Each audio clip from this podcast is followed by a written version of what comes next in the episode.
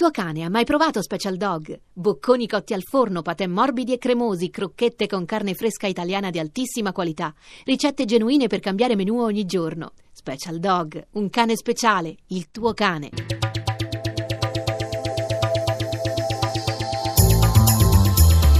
G R uno Economia. Buonasera, Anna Trebbi. Ieri le banche hanno salvato Piazza Affari, oggi la portano in rosso. Ci dice tutto Paolo Gila in diretta da Milano. Buonasera da Milano, giornata pressoché incolore per la maggior parte delle borse europee che hanno chiuso poco sopra la parità. Londra più zero virgola quattordici, Francoforte più zero virgola tredici, Parigi più zero virgola dieci per cento, in un clima di generale neutralità a New York con il Dow Jones a più zero virgola zero due per cento, mentre il Nasdaq altalenante ora guadagna lo zero virgola trenta per cento. Differente invece il discorso per Milano, che invece invece ha ceduto lo zero virgola quarantaquattro per cento, appesantita dalle vendite sui titoli del comparto bancario, in particolare su Unicredit e su altri eh, titoli del comparto. Unicredit ha ceduto l'uno virgola cinque per cento, Banco B P M il due virgola cinque per cento, giù anche Intesa e UbiBanca. Ma ad appesantire il listino ha contribuito anche il calo del prezzo del greggio, sceso di oltre un dollaro a quarantacinque dollari e settanta centesimi il barile. Tutto ciò ha influenzato l'umore degli investitori, che hanno abbandonato titoli come Saipem, Eni e Tenaris, che hanno lasciato sul terreno fra l'uno virgola cinque e il tre per cento. Calma piatta infine per quanto riguarda il mercato dei titoli di Stato e soprattutto per quanto riguarda l'euro, che ora incrocia il dollaro sugli stessi livelli di ieri a uno virgola tredici e trentacinque. Grazie Gila, noi salutiamo il professor Pietro Alessandrini, professore emerito di economia politica e nostro ospite della settimana. Professore, buonasera. Buonasera. Professore, stasera ripartiamo dalle banche e dal salvataggio di M P S. Ieri il via libera dell'Unione Europea, oggi i vertici dell'istituto senese hanno presentato a Milano il piano di ristrutturazione della banca. Allora sentiamo il servizio di Luigi Massi e poi commentiamo i dettagli.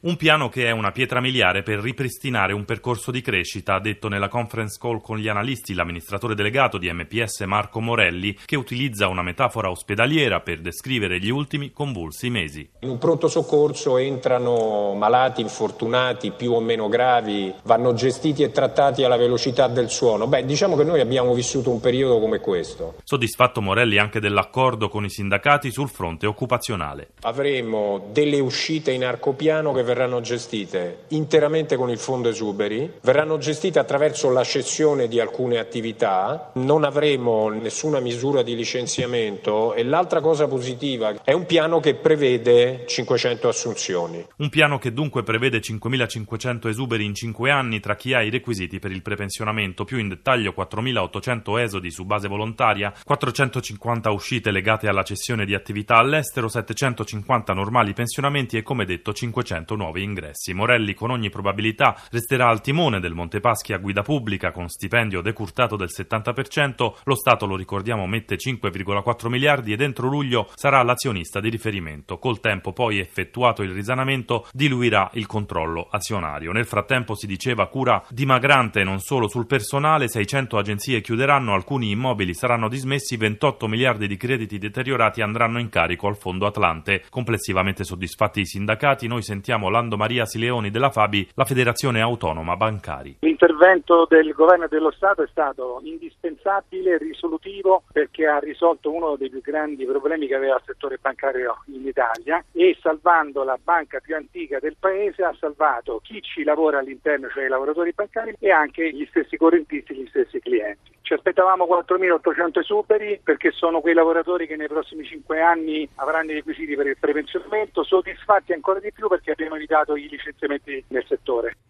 Professore, allora, cura dimagrante, esuberi, ma anche nuove assunzioni, ma soprattutto ritorno in borsa in autunno e ritorno all'utile nel duemilaventuno. Secondo lei è davvero possibile? Ma è sperabile. Tra l'altro si tratta di un nuovo piano industriale duemiladiciassette duemilaventuno che appunto, come, avete, come è stato detto nel servizio, stabilisce il ridimensionamento organizzativo, quindi si spera con più efficienza e anche occupazionale. Però c'è la buona notizia di, di questa previsione di cinquecento nuove assunzioni. Questo rientra nella previsione di ridimensionamento degli addetti che riguarda tutto il sistema bancario italiano, in seguito all'evoluzione tecnologica dell'attività bancaria che richiede un ricambio di professionalità. Servono meno addetti agli sportelli, più addetti alla gestione dei rischi e alle operazioni a distanza, ed è quello che viene fatto anche nel piano industriale di Monte dei Paschi. Poi questo ritorno all'utile nel, entro il duemilaventuno va a vantaggio anche dello Stato, che eh, attualmente diventa il maggiore azionista con una quota del settanta per cento, eh, ma che dimostra che l'investimento pubblico non è a fondo perduto, può essere remunerato e il capitale può essere rivenduto e recuperato dallo Stato. Professore, passiamo alle venete. Nel salvataggio l'interesse pubblico sembra essere stato valutato in modo diverso a livello europeo e nazionale, ha detto Andrea Enria, presidente dell'E B A, l'Associazione Bancaria Europea, in audizione al Senato. Secondo Enria, questo potrebbe avere effetti negativi sulla parità di condizioni all'interno del mercato unico. È davvero così? Ma guardi, il caso delle banche venete, ne abbiamo parlato anche ieri, è diverso rispetto a quello del Monte dei Paschi di Siena, perché purtroppo l'intervento è stato più tardivo, è stato chiaro nella finalità di salvaguardare tutti i creditori depositanti e tutti i possessori di obbligazioni senior, è meno chiaro dal punto di vista dell'implicazione del contributo dello Stato, cinque miliardi al capitale di Banca Intesa, senza però diventare azionista come avviene nel caso del Monte dei Paschi. Poi si aggiungono dodici miliardi a garanzia di ulteriori crediti a rischio. Ora, le eventuali difformità segnalate da Enria, il presidente dell'E B A, che richiama appunto alla parità di trattamento dei creditori, probabilmente sono, a mio modo di vedere, per quello che ho capito dallo scarno comunicato che, che ho potuto vedere, sono la conseguenza di un intervento tardivo e improvvisato, i cui effetti netti, costi e recuperi effettivi, non sono ancora chiari e richiederanno diverso tempo per diventarlo, per essere più espliciti. E allora grazie al professor Alessandrini, lo ritroveremo domani. Noi cambiamo argomento. Si è tenuta questa mattina a Roma l'assemblea annuale dell'A N I, all'Associazione delle Compagnie di Assicurazione, un'occasione per fare il bilancio dell'anno passato ma anche per tracciare le prospettive future del settore assicurativo. Sentiamo la presidente dell'A N I, Bianca Maria Bianca Farina, intervistata da Sandro Marini. Il bilancio è molto positivo, nel senso che anche nel duemilasedici il settore assicurativo resta centrale per il nostro sistema economico e assolutamente affidabile e solido. Tutto ciò malgrado che con la congiuntura attuale i premi eh, di vita sono diminuiti dell'undici per cento, quelli del danni eh, anch'essi sono eh, diminuiti dell'uno per cento, praticamente stazionari, ma c'è da segnalare il grande calo dei premi dell'R C Auto, che per la quinto anno consecutivo decrescono quest'anno del cinque virgola sei per cento. Tutto ciò va a vantaggio dei nostri clienti, che vedono notevolmente ridotto quel gap di prezzo che ci separava dal resto dell'Europa. Questa tendenza può proseguire anche in futuro? Sicuramente sì, ripeto, siamo un settore solido che sa innovarsi e guardare alle sfide future, alle sfide che peraltro sono anche opportunità. E come pensa di rispondere il settore alle sfide proprio della tecnologia? La sfida è quella di innovare totalmente il proprio modello di business per rispondere in maniera adeguata ai bisogni della popolazione più matura, ma anche dei nostri giovani, che hanno modelli di consumo, modelli di comunicazione